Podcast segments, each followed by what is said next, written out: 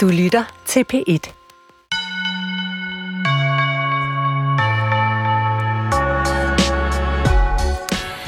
Danmark er nu 2011. Amager Banken krakker, og kunder, der har skudt penge i det skræntende pengeinstitut, mister alt.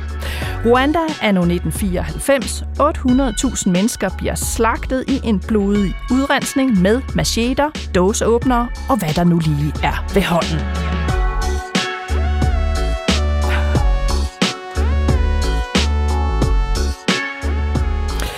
Finanskrise og folkemord umiddelbart jo en del fra hinanden, men ikke hos forfatter Morten Pape, der lader sin hovedperson opleve det hele i sin nye roman Ruiner. Bogen den er samtidig i slutningen på hans store samtidstrilogi om det rå Amager, og jeg har besøg af ham i studiet lige nu, og bliver nødt til at spørge ham om følgende. Hvorfor skriver han altid så forbandet langt? Hvorfor er det nødvendigt at skrue så højt op for voldsknappen hver gang? Og bliver han ikke træt af altid at være så frygtelig kritisk over for alt i det her samfund? Så bliv hængende her de næste 56 minutter, mens jeg tager Morten Pape i pinligt forhør. Jeg er din vært og hedder Nana Mogensen, og jeg har selv boet på Amager i 10 år og kan derfor et trick eller to, hvis forfatteren begynder at spralle alt for meget i stolen. Velkommen til Skønlitteratur på P1. Ja, velkommen til øh, dagens gæst, Morten Pape. Du ser ikke bange ud endnu. Ikke nu, men det var da noget af en intro. det er det pinlige forhør, vi starter her. Ja. Øh, velkommen til, og jeg skal sige lige om lidt, at du er aktuel med øh, den store roman, jeg har her, øh, der hedder I ruin, og det er den, det skal handle om i dag. Og som jeg sagde også indledningsvis, så er det jo slutningen på det, det der er i folkemunde er blevet døbt Amager-trilogien. Mm. Øh, der var planen, din øh, debutroman, som du også fik øh, en debutantpris for i, i Bogforum, så øh, var der Guds bedste børn, det var din anden roman, den fik du der romanprisen for, og nu altså øh, denne her. De foregår alle sammen forskellige steder på Amager. Hvorfor gør de det? Ja, det gør de, fordi at øh, jeg øh, gerne ville hvad skal man sige, tage læseren med på noget af det Amager, som jeg kender både, øh, hvad skal man sige, det, der er skabt af beton, og det, der ligner parcelhuse.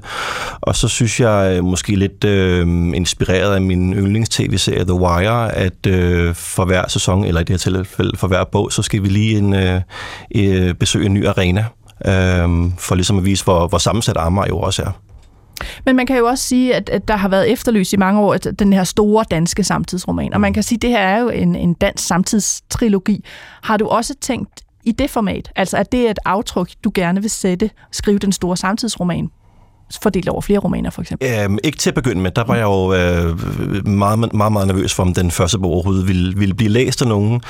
Øhm, øh, men jeg kan huske øh, meget, meget tydeligt, at øh, altså efter planen udkom, så fik jeg jo heldigvis enormt meget opmærksomhed, og det varede ved i et år med salgsture og biblioteksforedrag og interviews, og så stillede det en lille smule af, og jeg kunne mærke, at jeg sådan lidt savnede den der opmærksomhed, og så på et tidspunkt, så møder jeg øh, nede i politikens boghal på Rådhuspladsen møder jeg min forelæsdirektør Lene Jul, som øh, frimodigt spørger, Nå, hvad så Morten, kommer der ikke snart noget nyt? Og så fløj det ud af mig. Måske et håb om at, ligesom at få lidt opmærksomhed igen.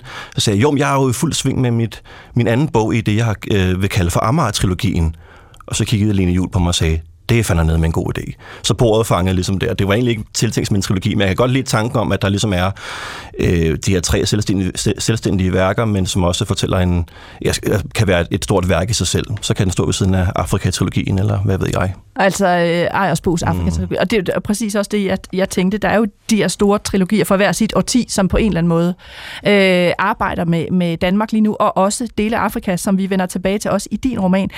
Øh, man kan sige, at det, der også er fælles for de tre romaner, det er, at der er en eller anden form for virkelighedsafsæt. Mm. Altså, øh, du blev, som jeg forstår det, øh, opfordret til at skrive en kronik i politikken, eller du skrev en kronik, der handlede om din opvækst i urbanplanen. Mm som øh, for de lyttere, der ikke ved det, jeg ved ikke, hvor meget urbanplan der efterhånden eksisterer, men det var øh, i 90'erne og 0'erne sådan et, øh, altså et lidt hårdt boligbyggeri på mm. Amager, øh, hvor du voksede op.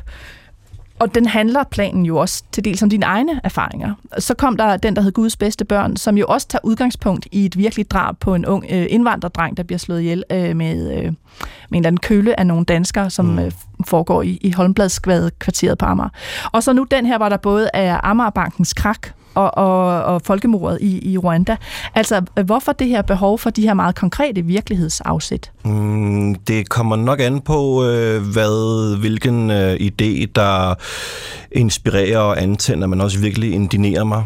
Øh, og da jeg lige havde afleveret, øh, jeg tror lige, vi havde sat Guds bedste børn i trykken tilbage i sommeren 2018, så, øh, så læste jeg i avisen, at der var faldet dom i en øh, meget omtalt sag i, øh, jeg mener det var Østre Landsret, hvor at øh, selve den danske stat mere eller mindre var blevet sagsøgt af et par tidligere helt almindelige øh, aktionærer og bankkunder i Ammerbanken, som havde sagsøgt det statslige organ, der hed øh, Finansiel Stabilitet, for at hemmeligholde et notat om, hvor gralt det egentlig stod til i Ammerbanken i sin tid, før den krakkede, og før der var en masse mennesker, der kastede i omegnen af 900 millioner kroner ind i en sidste afgørende aktieemission.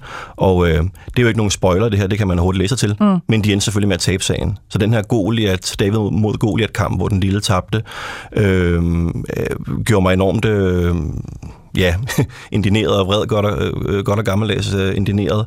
Og øh, hvis, øh, hvis jeg kan mærke ligesom den øh, gnist, og den bliver i mig, øh, så er der måske noget at arbejde med, og så begyndte jeg at researche meget i øh, alle mulige aspekter af det her bankkrak, og tænkte, her ligger der altså en vild historie.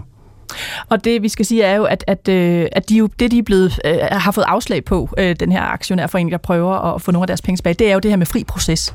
Mm. Altså så skal de også til at, at skaffe penge til det.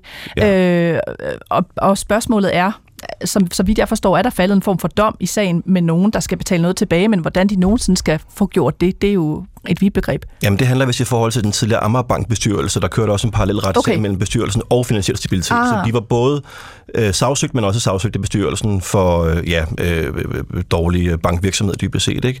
Øh, de, øh, de få aktionærer, jeg tror, vi øh, talte omkring en, nu kan jeg ikke huske, hvor mange det var præcis, men de krævede jo i omegnen af 30 millioner kroner mm. i erstatning, og det er jo peanuts i forhold til de store beløb. De store beløb. Og grunden til, at, øh, deres, øh, at de ikke fik medhold, selvom der var meget, der tydede på, at der var nogen, der havde hemmeligholdt, eller i hvert fald ikke havde fortalt, hvordan det egentlig til, det var øh, ud fra det øh, fuldstændig absurde argument, at øh, der ikke var oplysningspligt. Og jeg gad godt vide, hvem der kunne leve 100-200.000 år og finde ud af, hvordan det nogensinde giver mening. Så man kan sige, det du, altså det der også er i din roman, og det, det drejer mig måske tilbage på det her Ammersborg, altså det er jo, at der, der, der er også sådan en, en jeg havde sagt, finansiel thriller i det, altså der er også det uh, suspense-niveau, mm. at der er noget urent tag i det hele taget, og det sagde jeg jo også i introen, du skriver langt. fordi der er meget kompleks handling. Ikke? Altså, mm. vi har Amager Bankkrak, der er noget folkemord, øh, der er øh, forskellige ting, som, som også foregår i, i Frankrig øh, med noget arbejderkamp. Altså, der, vi, vi er vidt omkring, og den her roman er øh, 600 sider. Mm. De andre har også haft nogenlunde det omfang. Hvorfor skriver du så langt? Ja, Jamen, det er ikke med vilje. Det vokser bare ud hænderne på mig. Altså, øh, øh, ved alle tre bøger har jeg tænkt, okay, måske er de der 250-300 sider en, en, en, en fin størrelse. Øh, men, men ja, altså det, det, det vokser bare, og jeg tror måske også, at der har været noget i forhold til, at den her bog jo også er skrevet under de her nedlukninger, mm. så der har virkelig været god tid til at fordybe sig i det. Og øh, det jeg så kan måske trøster med, det er, at jeg afleverede et manuskript på næsten 800 sider, så jeg har skåret omkring 200 sider væk i redigeringen. Øh, men det, altså det voksede bare op, op på en eller anden måde, så, øh, så var, var det, det voksede, fordi at netop det ikke blev en en sådan rendykket finanskrise-thriller med banditter i habiter, men hvor jeg i virkeligheden hellere ville tage udgangspunkt i dem, det gik ud over, mm. nemlig en helt almindelig middelklassefamilie, som gennemgår en social og økonomisk rute, da de mister en masse penge, der banken krakker. Og den familie blev et, øh, et meget, meget interessant og meget, meget langt bekendtskab for mig, som jeg ikke øh, lige kunne slippe. Og lad os vende os mod familien. Altså, øh, at, at, som sagt, du siger, man følger en familie. Der er en hovedperson, øh, som hedder øh, Amalie, en, en ung kvinde. Hun bliver så selvfølgelig lidt ældre i, i romanen, men er stadig øh, ung Vi har været i Urbanplanen, der var vi i, i øh, den roman, der hed Planen, som jeg sagde, med Guds bedste børn og det her øh, mor på, på den her øh, indvandrer teenage der er vi i det, der hedder Håndbladsgadekvarteret, som mm. også før i tiden har været lidt råt. Nu er vi rykket ud på, på den del af Amager, der er parcelhuskvarter. Ja. Hvorfor skulle vi derud nu? Det var der flere årsager til. Altså man kan sige, helt lavpraktisk var det jo en god idé at finde nogle karakterer, som havde måske lidt flere økonomiske ressourcer end de karakterer, jeg tidligere har beskrevet. Øh, men det var egentlig også fordi, at øh, da jeg skulle hvad skal man sige, skrive træerne eller finde på træerne, og det tænkte jeg jo allerede over, mens jeg var ved at, at redigere Guds bedste børn, så synes jeg jo også, at øh, altså, når man har spillet akustisk på to plader, så skal man, man skal prøve at gå elektronisk. Ikke? Og jeg kunne også mærke på modtagelsen af de to første bøger, at at det gav mig en enorm stor øh, altså platform og en enorm stor stemme, og det var også som om, at jeg kunne skrive, hvad som, jeg, kunne, jeg kunne virkelig bilde folk hvad som helst ind for de her udsatte boligområder, og folk ville æde det råt, fordi jeg havde en eller anden status af at være ekstremt øh, autentisk. Og det fyldte mig med en... Øh, og det blev også en politisk pligtlæsning, og det blev taget til indtægt på alle mulige fløje, og det, det fyldte mig med sådan lidt en afsmag i munden, og i, en, en magt i virkeligheden, som jeg ikke var særlig øh, bekvem med. Og så øh, tænkte jeg, at det måske var en god idé at vende blikket lidt et andet sted end en anden socialklasse, et helt, helt andet miljø, som jeg ikke selv er vokset op i, men som jeg kender ret godt, fordi hele min mors familie stammer derudefra, så at sige, så jeg kender alligevel en del til det. Og så synes jeg også, der var noget interessant ved at øh, anskue den her øh, meget jævne, men også meget, meget brede middelklasse, vi har her i Danmark. Ikke? Altså det, man måske ville med et fordomsfuldt begreb kalde øh, fladskærm, friværdi og firehjulstrækker, øh, eller villa og alt det der, øh, som jo er den store majoritet i Danmark, men som måske i virkeligheden, den her sådan helt jævne parcelhus, middelklasse øh, Danmark, måske i virkeligheden er den mest stigmatiserede og udskældte befolkningsgruppe i hele landet. Altså ghettoerne, de udsatte boligområder får også på puklen i rigelig grad, men der er jo også nogen, der holder hånden over dem, øh, så at sige. Der er ikke så mange, der øh, holder hånden over øh, dem med sådan en stor social og kulturel kapital. De holder hånden over de udsatte boligområder, dem det er synd for, fordi de har en eller anden forkvaklet solidaritet med folk, som de egentlig aldrig rigtig selv har været en del af eller tilhørt. Men den der jævne middelklasse med kæler, vaser og Weber det er jo sådan en, et, et småborgerligt øh, åndeligt forfald i, i, i nogens øjne, tror jeg. Og det er jo så den, du giver stemme nu, og, og jeg synes, vi skal øh, altså, gå mere ind i familien. Altså, der er øh, Amalie, som er hovedperson, kan man sige. Hun har øh, en storesøster, øh, en halvstoresøster hedder Maja, så har hun øh, en, en lillebror, og så har hun øh, en mor og en far, øh, og moren arbejder i Amagerbanken, mm-hmm. og faren har forskellige øh, småforretninger. Og jeg synes lige, vi skal prøve at høre et lille nyhedsklip fra der, hvor, det for alvor, kan man sige, begynder at gå nedad for familien. Det her det er et nyhedsklip fra P1 Morgen fra 2011, den 7. februar, og det er jo dagen efter, at Ammerbakken har indgået en øh, konkurserklæring.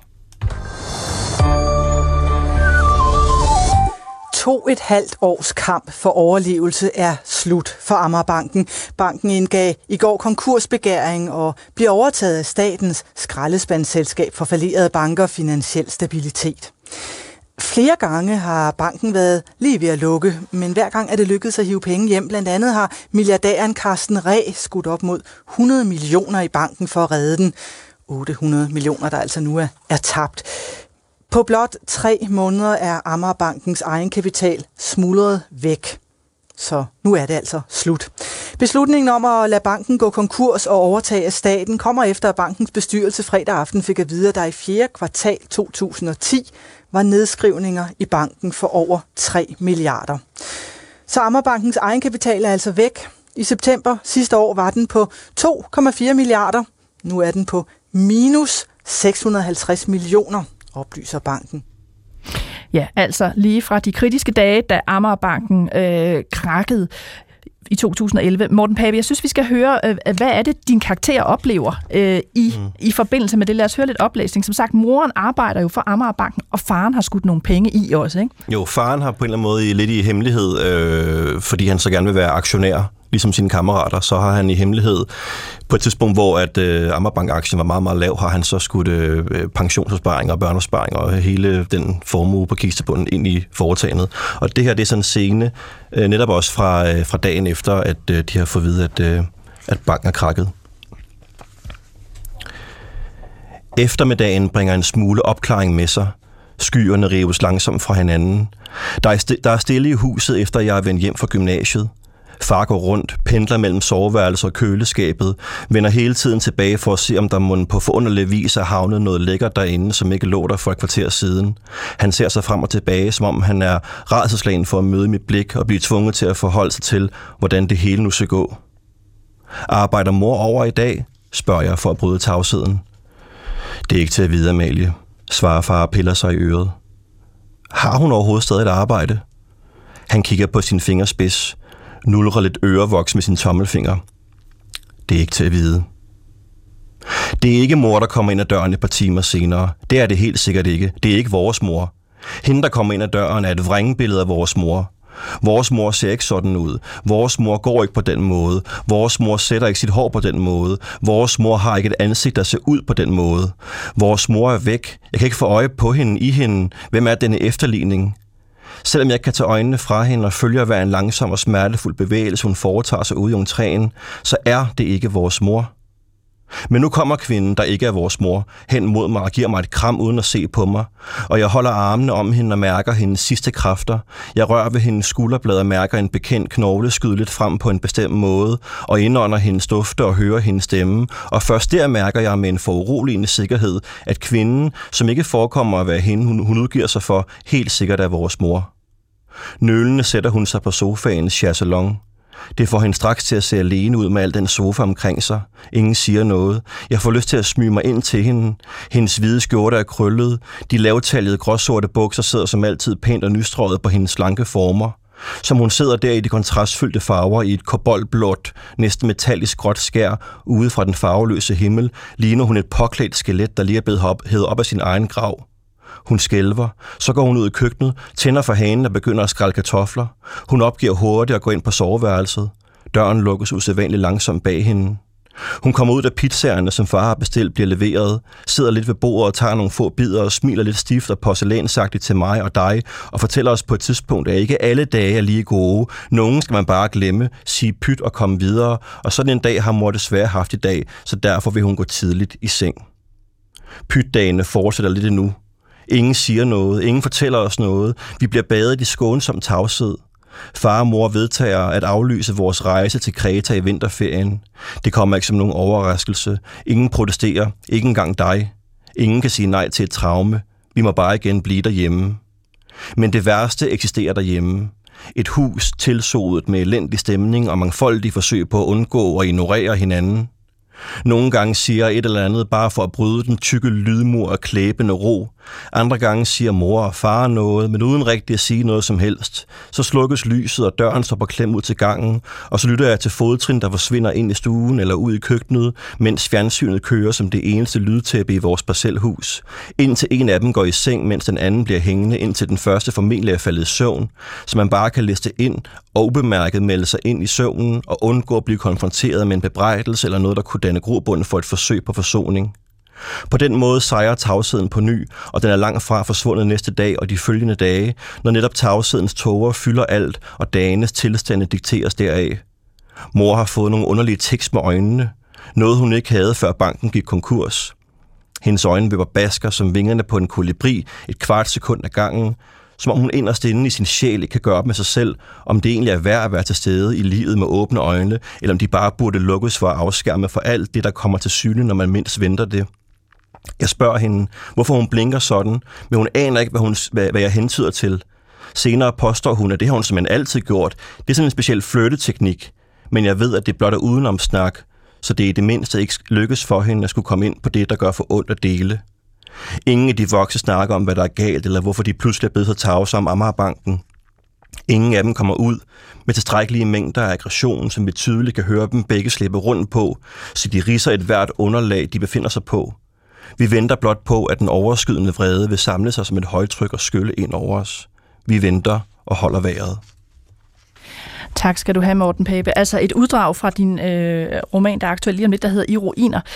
Her øh, er det gået galt. Amagerbanken har øh, erklæret sig konkurs. Og hvilken betydning kan man sige, det får for, for dine karakterer? Altså ud over, at, at de mister penge mm. og arbejde. Ja, tænkte, altså Ammerbankens konkurs, sådan selve det øjeblik, sker jo først på sådan noget side 120, mm. fordi jeg havde behov for at bygge den her familie godt og grundigt op, eller rettere sagt vise, hvor skrøbelig den egentlig er. De er jo det, jeg siger, eller det som der blev sagt i starten af bogen, en håbløs almindelig familie, der endte med at blive alt andet bortset for håbløse. De har ligesom fulgt den her småborgerlige opskrift, indrettet sig i sådan en form for øh, uforstyrret ro, øh, og Ammerbankens krak er måske i virkeligheden ikke sådan den eneste årsag til, at det går galt, men det bliver katalysatoren, det bliver en fremkaldervæske for alle de, man kunne næsten sige, strukturelle problemer, som familien i forvejen har. Og, øh, og jeg synes, det var virkelig interessant at undersøge, hvordan nogle mennesker, som forståeligt nok, øh, og som jeg på en eller anden måde misunder, øh, har formået at gøre det, de skulle, har altid stolet på autoriteterne og stolet på den, den gode opskrift på livet.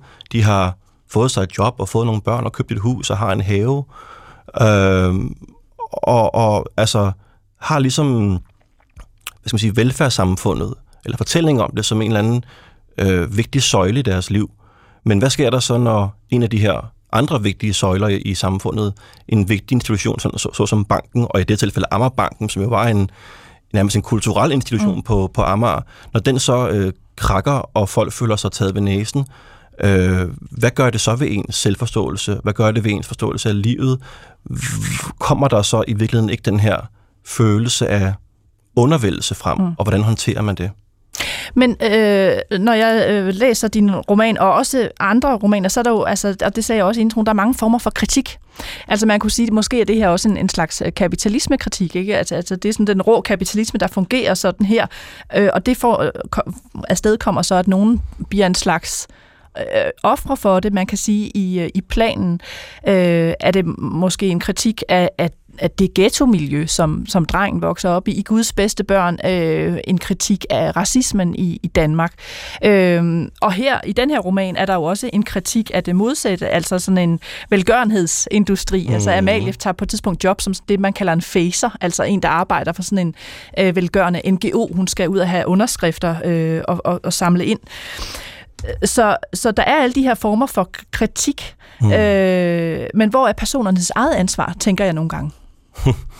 Jamen altså, øh, vi har jo alle sammen et personligt ansvar, men ligesom jeg også nogle gange måske mellem linjerne påpeget, især den anden bog, øh, hvor er den frie vilje, ikke? Mm. Altså, hvor, hvor er, hvor meget styret er vi egentlig ikke af de her utallige øh, narrativer, og, og altså, vi har jo selv lige været igennem i, i, i, i halvandet to år en, en stor, stor øh, fortælling om, at vi skal udvise samfundssind. Ikke? Altså, vi er, altså fællesskabet øh, øh, forpligter jo også på en eller anden måde, og øh, de her mennesker er jo det, det totalt modsatte af, af anarkister. De er jo meget, meget lydhør over for, ja igen, opskriften på det gode liv. Men det er interessant, du nævner det der med, med kapitalismekritik, fordi det, øh, det vil jo vel ligesom være meget, meget nærliggende at, at, at udlede den her roman. Og ja, der er jo også en vis kritik af, hvordan de her, øh, altså hvordan det er jo aldrig rigtig er nogen skyld, mm. når en bank krakker, eller finanssektoren brænder fuldstændig sammen, og det går ud over helt almindelige mennesker.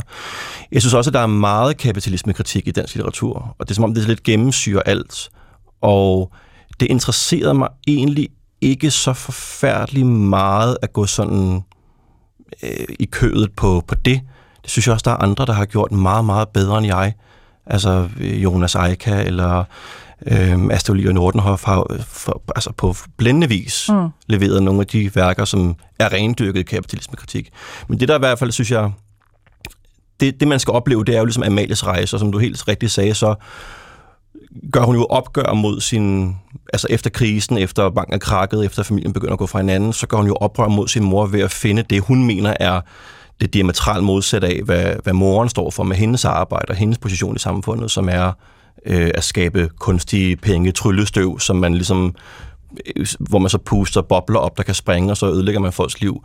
Hun vil gerne gå ind for sådan mere sådan reel, humanitær, konkret omfordeling af penge fra de velhavende til dem, der stort set ingenting har.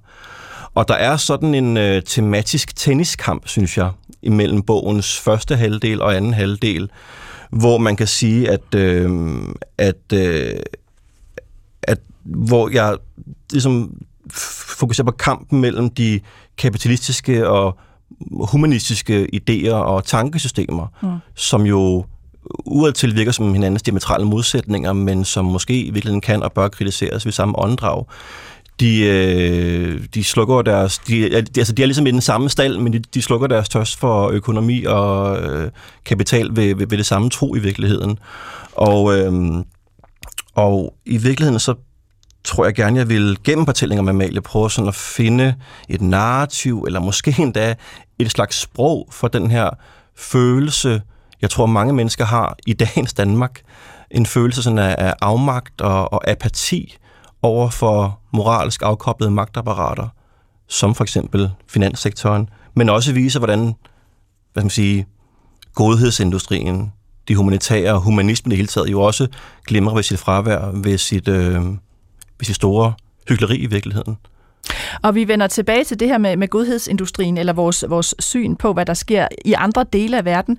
Vi, øh, vi er nødt til at slutte den her sektion af med, med alt det om, om Amager, og du har fået lov til at ønske et stykke musik, som også spiller en rolle i din roman. Det er Grete Ingman, ja. og masser af succes. Hvorfor skal ja. vi lige høre det nummer, inden vi går videre til anden del? Det skal vi, fordi som du siger, så spiller nummeret en, øh, en ret central rolle i, øh, i romanen, og... Øh, det, øh, ja, og så udover det er det bare et pragtfuldt stykke musik. Det, jeg tror ikke, det er en sang, som så mange kender længere. Den er måske lidt gået i glemsen, men jeg synes personen, den er længder bedre end, øh, end originalen. Og det er jo også det, at Grete Ingman jo øh, stammer og er begravet på, øh, på Amager. Det er Lad os øh, prøve at høre øh, masser af succes.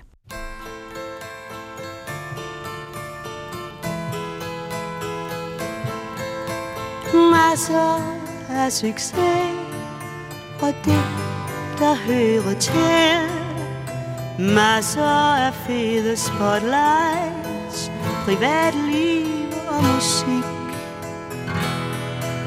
Fra job til job Koncerter uden stop. Iskolde garderober Autografer og sceneskræk. Men om natten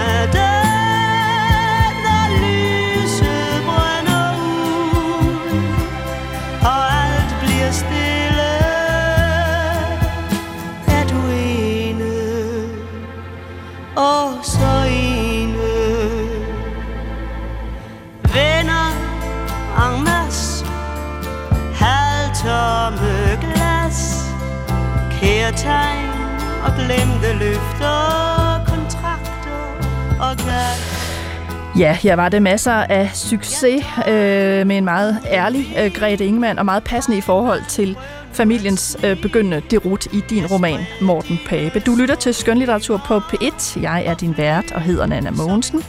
Min gæst er altså Morten Pape, aktuel med slutningen på trilogien om Amager i ruiner hedder den nye roman. Og vi skal over i et endnu mere alvorligt spor, kan man sige, som øh, bliver indvarslet med det her lille nyhedsklip fra øh, radioavisen den 7. april 1994. Men siger, at det kun i et enkelt tilfælde har modtaget en klage fra en forbruger.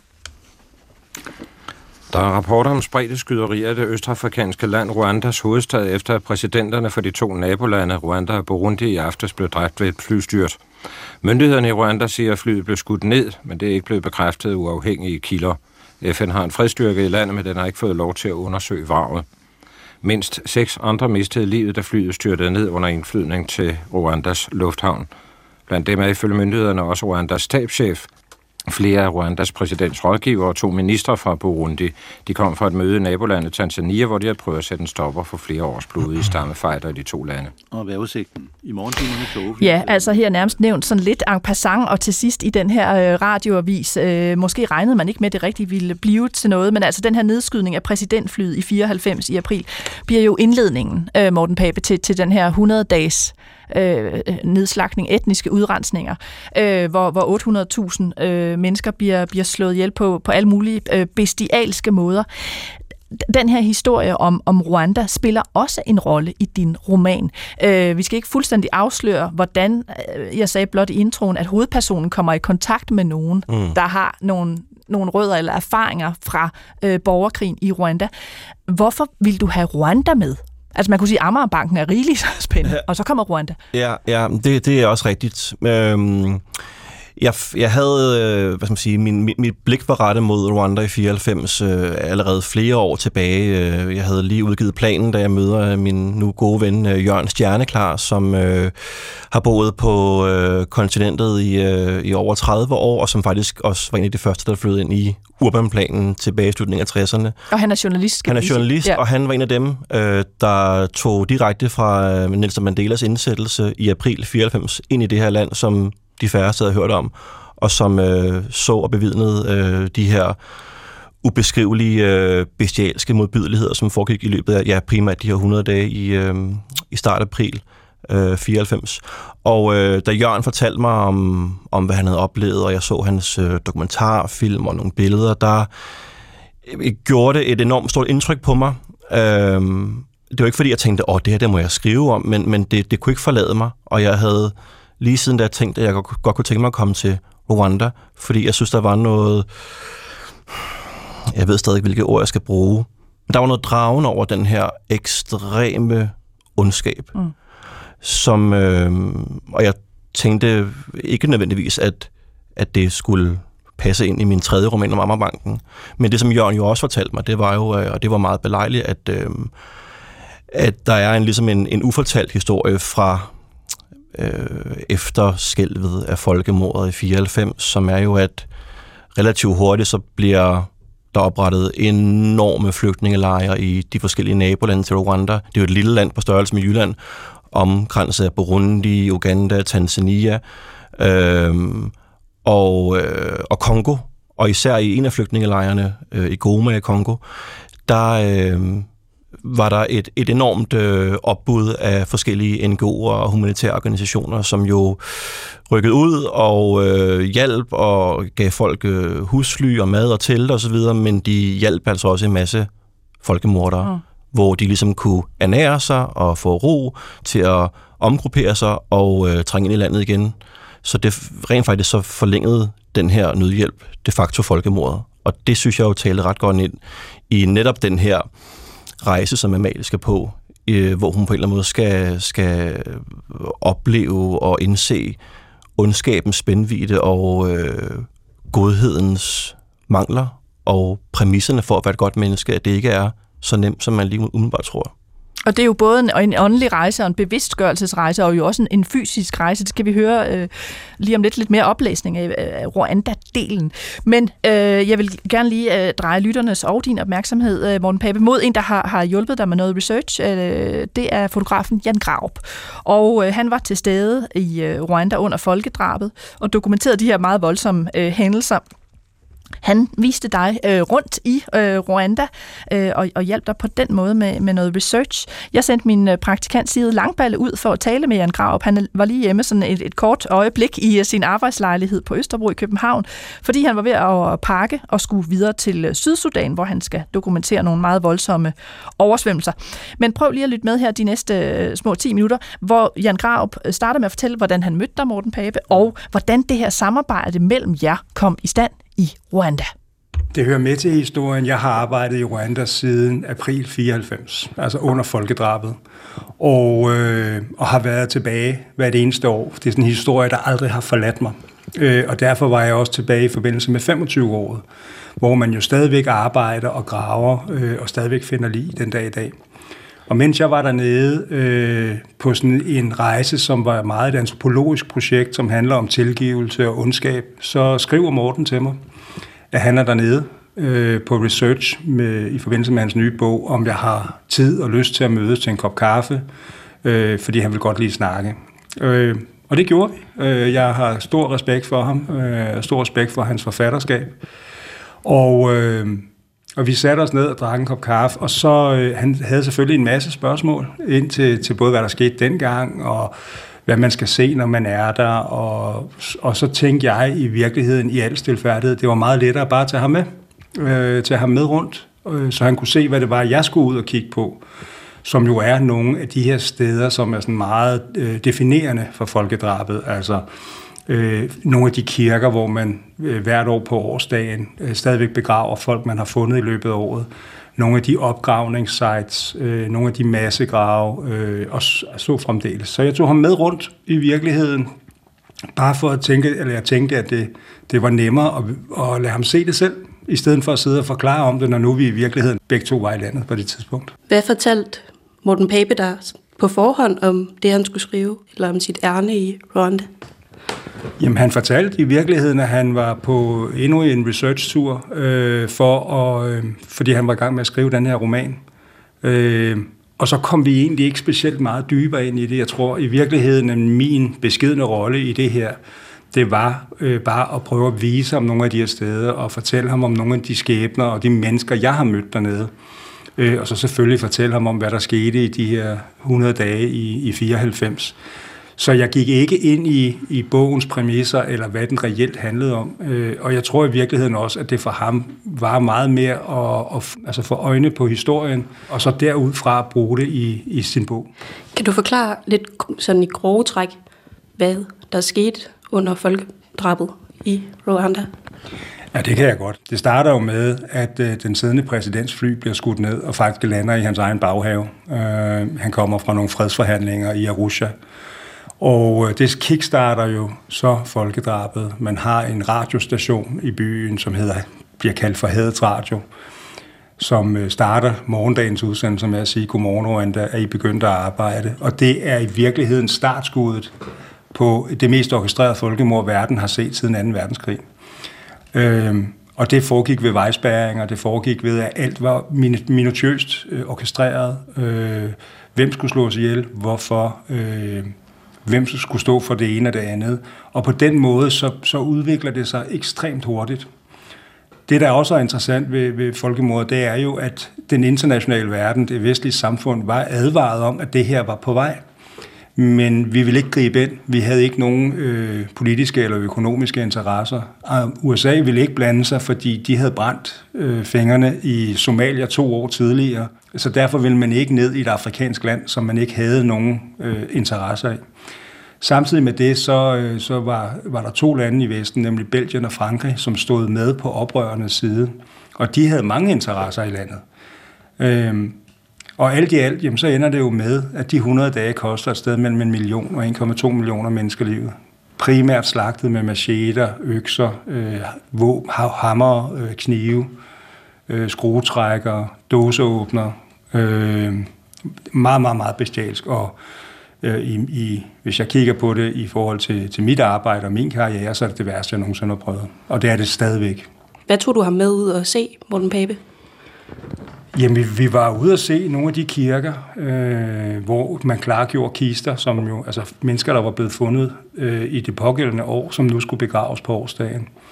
Øh, vi var ude på nogle, nogle opgravningssteder. Altså, det er sådan, at man jo stadigvæk øh, finder store områder, hvor, der, hvor man så begynder at grave lige op. Altså folk, som, som, som hvert eneste år bliver fundet. Mange tusinder stadigvæk hvert eneste år. Det, det kræver også, at man har lidt insight på historien. Altså det, der er sket, det er, at efterfølgende, efter at de, de her steder har været massegrave, så har man bygget hus ovenpå dem. Og i og med, at man så har kommet ned igennem fundamenterne, så er det så, man finder alle de her grave. Ikke? Og der var det blandt andet en slagter i udkanten af Kigali, som jeg husker det. Øh, og langt størstedelen af, har man stadig, altså, har man stadig ikke fundet. Øh, og derfor graver man hele tiden. Så det var de, det var de steder, jeg tog ham med ud. Øh, og også nogle af de mennesker, som, som jeg ligesom øh, har en, en, en tæt forbindelse med. Øh, det, var, det var de primære historier. Øh, altså jeg fulgte i virkeligheden mit eget arbejde.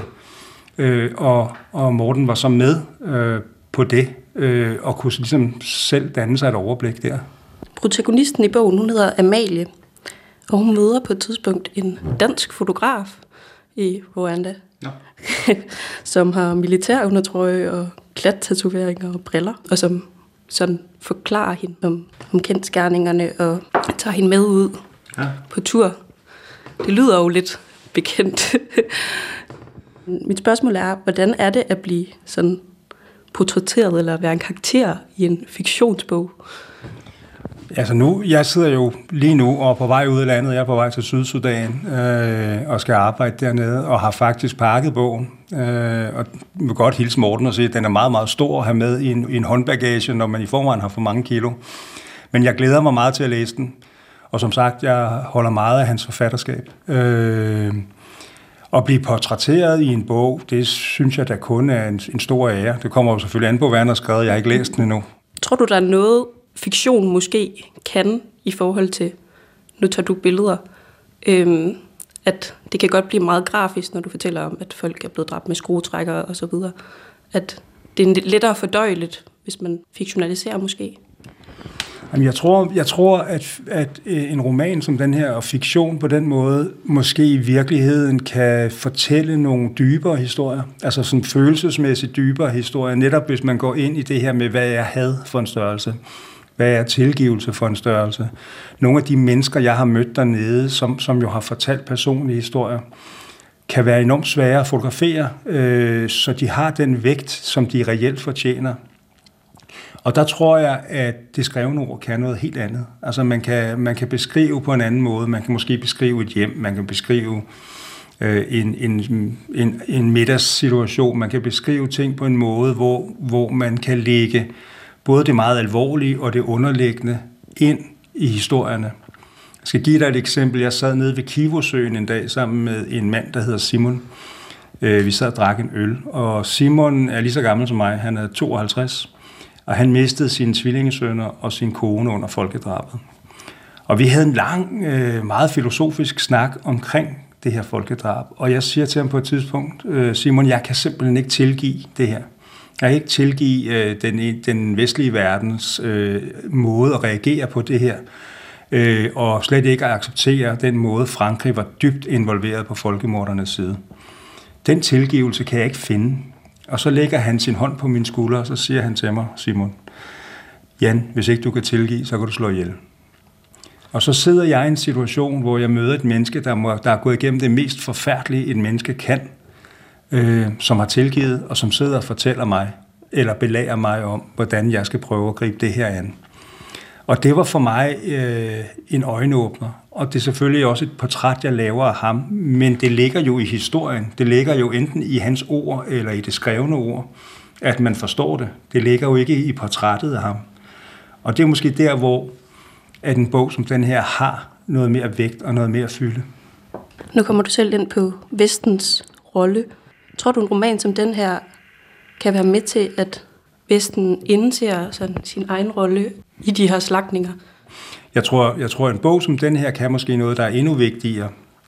Og det er, at den kan, øh, det kan være en øjenåbner for, for mennesker i hele verden, eller i Danmark i det her tilfælde, omkring, hvad var det, der skete? Hvad er det for nogle ar? Hvad er det for nogle sår?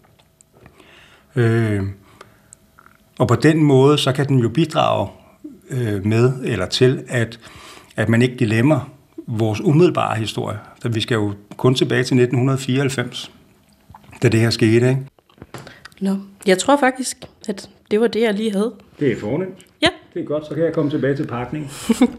ja. Så vil jeg sige tusind tak for din tid. Det var så let, når du hilse Morten mange gange fremme. Jeg siger, at jeg glæder mig meget til at læse bogen. Ja, således en hilsen overbragt til dig, øh, Morten ja, Pape fra, fra Jan Graup. Det var min øh, praktikant Sigrid Langballe, der havde talt med fotografen øh, om den her øh, research-tur. Og hvis man vil se nogle af Jan Graups billeder, blandt andet fra Rwanda, så kan man se den fotobog, der hedder And Then There Was Silence, men også andre steder. Jan Graup nævner jo nogle andre tal, altså 1 million og 1,2 millioner. Mm. Øh, det er der nogen, der siger, øh, jeg siger 800.000, det har jeg fundet, men altså vi er op i, i det lav. Jeg synes, øh, Morten Pape, vi skal prøve at høre, hvordan det her Rwanda-stof materialiserer sig i din ja. roman. Øh, prøv lige at forklare, hvor er vi henne? Altså, det vi skal høre, hvad, hvad er situationen? Fordi der er vi et godt stykke hen i romanen. Ja, situationen er den, at øh, vores hovedperson Amalie, som... Øh, i løbet af de første 400 sider øh, efter krakket og efter familien er gået opløsning, så er hun kommet i kontakt med og fået en meget, meget stærk relation til, øh, til to mennesker. En person, der hedder Harriet, som er en form for psykolog for hende, og så hendes søn, der hedder Eno. Øhm, og øh, Harriet øhm, er en overlever fra, fra folkemordet i 94. Og i den her scene, der er Harriet taget til Rwanda, og, øhm, og endnu er der faktisk også. De har sådan en lille amorøs øh, relation, kan jeg godt afsløre. Ja, altså øh, Amalie og endnu. Ikke har jeg der endnu. Nej, undskyld, Amalie og endnu, det er klart. Ja. Ellers havde det været meget særligt. Ja, præcis. Det var en lidt, lidt, lidt for særlig relation. Nej, Amalie endnu. Og hun fortæller ham her, hvad, hun møder ham efter hun har været der et par dage, og fortæller ham, øh, hvad hun har, hvad hun har, hvad hun har set og mm. oplevet blandt andet. Mm. Lad os prøve at høre. Det var stille den morgen. Dagen havde knap fået ben at gå på. Jeg hørte fugle fløjte i rytmer og kombinationer, der for mig både virkede gådefulde og indbydende. Jeg trådte forsigtigt ud på bare tær på altanens lune stengulv, mærkede en ro fylde mig med en opblomstrende følelse af ypperlig skønhed. Den næsten øredøvende stillhed blev brudt af en tiltagende, snigende, livskraftig lyd af børnestemmer længere nede i byen. Et børnekor, højst sandsynligt fra en af de katolske kirker i byen, fyldte luften ud over Kigali med guddommelig sang, der emmede af håb og taknemmelighed over for himlens og jordens skaber. Børn er et ubeskriveligt bestialsk folkedrab med utallige fysiske såvel som psykiske omkostninger, som de har nedarvet i deres rwandiske gener, men som på ingen tænkelig måde kunne høres i deres uskyldige stemmer i ugen, hvor det hele brød ud, i ugen, hvor alle i landet mindes det utænkelige, i denne uge, hvor de nok engang forsøger at finde sprog for de følelser, et sprog til at kunne beskrive det ubeskrivelige. Det fik mit hjerte til at splindre, mine øjne til at løbe i vand, og jeg kom i tanker med et yderst rammende citat, jeg har læst fra den kanadiske general Romeo Dallaire, der under folkemordet i 1994 var chef for den magtesløse og underbemandede fredsbevarende FN-styrke i landet. At han nu vidste, at der fandtes en Gud, for i Rwanda trykkede han hænder med selve til djævlen. Jeg fortæller endnu, hvordan jeg med en lyksalig indskudt omgang livsmod og lettelse, takket være børnenes sang, fik bragt min nyvaskede krop ned til morgenmaden, for efterfølgende at slå mere tid ihjel ved at gå ned til baren og sætte mig på en høj stol og se op på en af fjernsynsskærmene, der viste CNN uden lyd på. Her lagde jeg mærke til en mand længere nede under barens stråtækkede tag, der sad i militærundertrøje med klattatoveringer over hele kroppen og var i færd med at redigere nogle billeder på sin laptop, mens tre-fire dyre kameraer skiftedes til at få plads ved siden af computeren på det lidt for smalle og vakkelvogne runde barbord. Han rettede på sine briller og kørte en hånd igennem sit hår, da hans mobiltelefon ringede, og jeg hørte, at han svarede på dansk. Det var en lise at lytte til det sprog, og efter at have taget lidt mod til mig, gik jeg hen og spurgte, om han var dansk, hvilket han smilende svarede ja til. Jeg spurgte, hvad han laver her, og han fortalte, at han er fotograf, sendt på opgave for en af de større aviser derhjemme, for at tage ud i landet til billeder i forbindelse med 25-året for folkemordet. Hvem er du? spurgte han. Din nye ven, svarede jeg, usikkert og vaklende. Han spurgte så, om jeg har været her før. Jeg rystede på hovedet og stillede ham det samme spørgsmål. Masser af gange, svarede han. Første gang var, da han fløj direkte ind fra Nelson Mandelas indsættelse i Sydafrika, som han havde dækket som fotojournalist, for at se, hvad der skete i det her lille land, som ingen havde hørt om før, men som pludselig kom på verdens læber i de forfærdelige dage for 25 år siden, da helvede brød løs. Var du her under folkemordet? spurgte jeg lidt for begejstret, hvorefter han nikkede. Jeg spurgte fotografen, om, han, om jeg måtte tage med ham ud i landet og se ham til billeder. Jeg lovede, at jeg nok skulle holde mig i baggrunden og ikke stå i vejen. Han så på mig, vurderende igen, kiggede på sit enorme armbåndsur og tog en tår af sin formiddagspilsner og sagde, at vi skulle køre om en halv time, og at jeg skulle huske praktisk fodtøj, for vi skulle ud og se på en masse grav, og de havde lovet regn senere på dagen. Jeg fortæller endnu, hvordan en lyseblå, lysegrå jeep kom kørende med to unge rwandere på forsædet, fotografens fikser og bilens chauffør, hvordan fotografen introducerede mig til sine venner, og vi satte os på bagsædet og kørte væk. Jeg husker at fortælle ham, hvor paf jeg blev af at opdage, hvor ufattelig ren en by Kigali er. Fotografen fortalte mig, at Kigali er Afrikas Shanghai. Det er en på mange måder enormt progressiv by. Plastik er forbudt i landet. Hver anden lørdag er det ikke tilladt at for biler at køre rundt i byen. I stedet opfordres beboerne til at løbe og cykle og dyrke motion i gaderne. Der er gratis wifi i de offentlige busser, og landet boomer så meget rent økonomisk, at hele kontinentet måbner og misundeligt følger udviklingen. Det samme gør de udenlandske boligspekulanter og investorer. I Rwanda ved man, at præsident Paul Kagame, krigshelten fra 94, det tætteste denne del af Afrika kommer på en titoskikkelse, nok skal få sat skub i tingene, hvis nogen smider penge ind i hans land. Det bliver ikke formøblet skævt omfordelt som i de andre korrupte stater i regionen, fortalte fotografen mig men ved underlig formidlingsevne, mens han sugede løs på sin firkantede e-cigaret. Da vi var drejet ud af byens centrum, havde forladt de mellemstore skyskraber, hoteller og finansbygninger, og det hele begyndte at ligne Rwanda, som det så ud for nogle årtier siden, fortalte fotografen, at de lokale myndigheder opdager nye massegrave på ugenlig basis. Typisk fordi nogle folkemordere skal have syndsforladelse inde i fængslet, eller måske bare vil have nedsat deres straf en smule, og så går de til bekendelse og fortæller myndighederne, hvor de kan finde flere lig. Regeringens rengøringshold rykker ud med det samme, hvilket jo så også betyder, at uge efter uge stiger det estimerede dødstal. På 25. år, sagde han. Tak skal du have, Morten Pape. Altså her øh, en scene fra Rwanda med øh, Amalie, der tager ud og, og prøver at opdage landet, øh, og, og så den her samtale med, med Inu, som er Harriets øh, søn. Skal, skal Amalie til Rwanda for, som du var lidt inde på før, at lære ondskaben at kende? Eller hvad er det, hun skal? Ja, hun skal, øh, hun skal i og for sig både, altså hun skal virkelig rystes i sin grundvold, kan man sige. Jeg har, jeg har virkelig måttet udsætte hende for, for mange, hvad skal man sige, øh, mange sådan mentale øh, overgreb, skulle jeg næsten sige. Øh, hun skal til Rwanda for at se ondskaben i øjnene. Hun skal til Rwanda for at se den, hvad skal man sige, den godhedsindustri, hun selv arbejder for, for at se dens mangler og enorme hyggeleri og ansvar i øjnene. Og så skal hun også på en eller anden måde, hun er jo en, en i starten er hun jo en, en enorm naiv, øh, sød, lidt nørdet pige, som er ekstremt godhjertet, og som jo også tager det her job som facer for en øh, nødhjælpsorganisation, fordi hun tror på, at meningen med livet er at gøre verden til et bedre sted, og det kan man ændre samtale for samtale, øh, nødhjælpsorganisationsabonnement efter nødhjælpsorganisationsabonnement. Men hun skal også lære ondskab at kende, fordi at det også viser sig senere hen, at hun har været blind for, hvad skal man sige, en, en ondskab, en modbydelighed, der også har hersket hendes egen familie. Mm. Så det er en form for dannelsesrejse, hun skal ud på. Og der går hun ligesom fra, ja, som jeg sagde, altså kapitalisme over for humanisme. Ammerbanken repræsenterer øh, den ene isme, og hendes øh, nødhjælpsorganisation repræsenterer den anden isme. Og, øh, og hvad skal man sige... Øh, de, som jeg også nævnte før, så synes jeg jo på en eller anden måde, at de, øh, de kan kritiseres i samme åndedrag. Og det er jo en ufin sandhed, der kalder på sådan en form for stiltigende konsensus om det nødvendiges onde. Problemet, undskyld, mm. men problemet med, med den her stiltigende konsensus er, at den ikke har noget sprog. Og så bliver vi fastholdt sådan et uh, apatisk, uh, en apatisk paralyserende tilstand, hvor vi bliver sådan selvkyniske og finder sig af hvad som helst. Og det, uh, det vil jeg gerne have læseren til at tænke over, men jeg vil også gerne have, at de oplever det sammen med Amalie primært.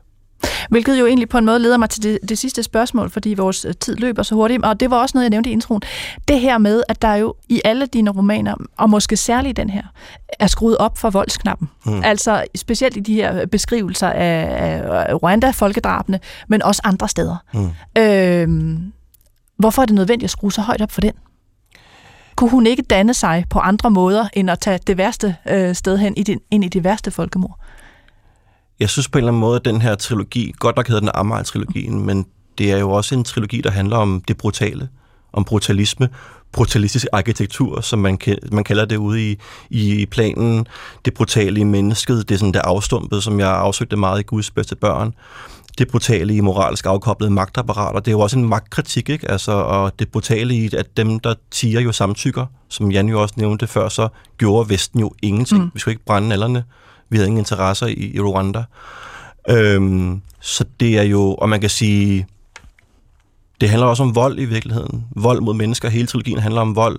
Og i den her bog, der er der jo vold i forskellige afskygninger. Hvis man så, øh, hvis der ligesom var et, et, et, et voldens klaver, så er det jo et, øh, et, et, altså et, et ubeskriveligt, øh, en, en ubeskrivelig vold, der fandt sted i Rwanda i 94, og som finder sted den dag i dag, andre steder på kontinentet. Og det er jo også i den helt, helt, helt, helt anden og ikke sammenlignelige ende af, af, af klaveret, er der jo, er der jo også en, en voldshandling i bevidst at, øh, at køre en bank i sænk og lade mennesker miste deres, øh, deres økonomiske livsgrundlag. Øh, og den, øh, den vold, der kommer i alle mulige afskygninger, øh, er i høj grad også et stort tema i, øh, i den her trilogi i det hele taget. Så vi er, der er både nogen, der får et par på låget, nogen, der får en baseballkølle i hovedet, og øh, så sådan det, det, jeg tror måske er den ultimative ondskab, som er de forfærdeligheder, der skete i Rwanda i 94. Morten Pape, jeg, jeg ville ønske, vi sluttede et mere muntert sted. Jeg håber ikke, at, øh, at lytterne er blevet skræmt helt væk, men det er jo også en nødvendig samtale at tage. Tak fordi du var med øh, med os i dag. Jeg skal huske at sige, at det, din roman I Ruiner ikke er udkommet endnu. Den udkommer på Politikens forlag den 7. Øh, oktober. Og så er skønlitteratur på P1 ved at være slut for denne gang. Jeg var din vært og øh, hedder Nana Mogensen, og jeg fik hjælp af Steffen Klint og Sigrid Langballe. Husk nu, at øh, du kan skrive til mig på litteratur litteratur i næste uge så tager jeg hul på et Nobelpristema, der løber over to uger. Nobelprisen i litteratur for øh, 2021 offentliggøres nemlig på torsdag den 7. og næste onsdag, altså dagen før, så ser jeg på mulige modtagere af den kommende pris, og så følger vi op på sidste års modtager, digteren Louise Glik, der nu endelig er kommet på dansk. Og så ser vi også på en digter, der burde have fået prisen. Og ugen efter, onsdag den 13. 10. Der kigger vi på, hvem der fik prisen, og vi bringer et eksklusivt interview med prismodtageren Anno 2015, den hvide russiske forfatter Svetlana Alexievich, som jeg talte med for nylig, da hun var i København. Altså masser og masser af godt stof på vej. Vi høres ved.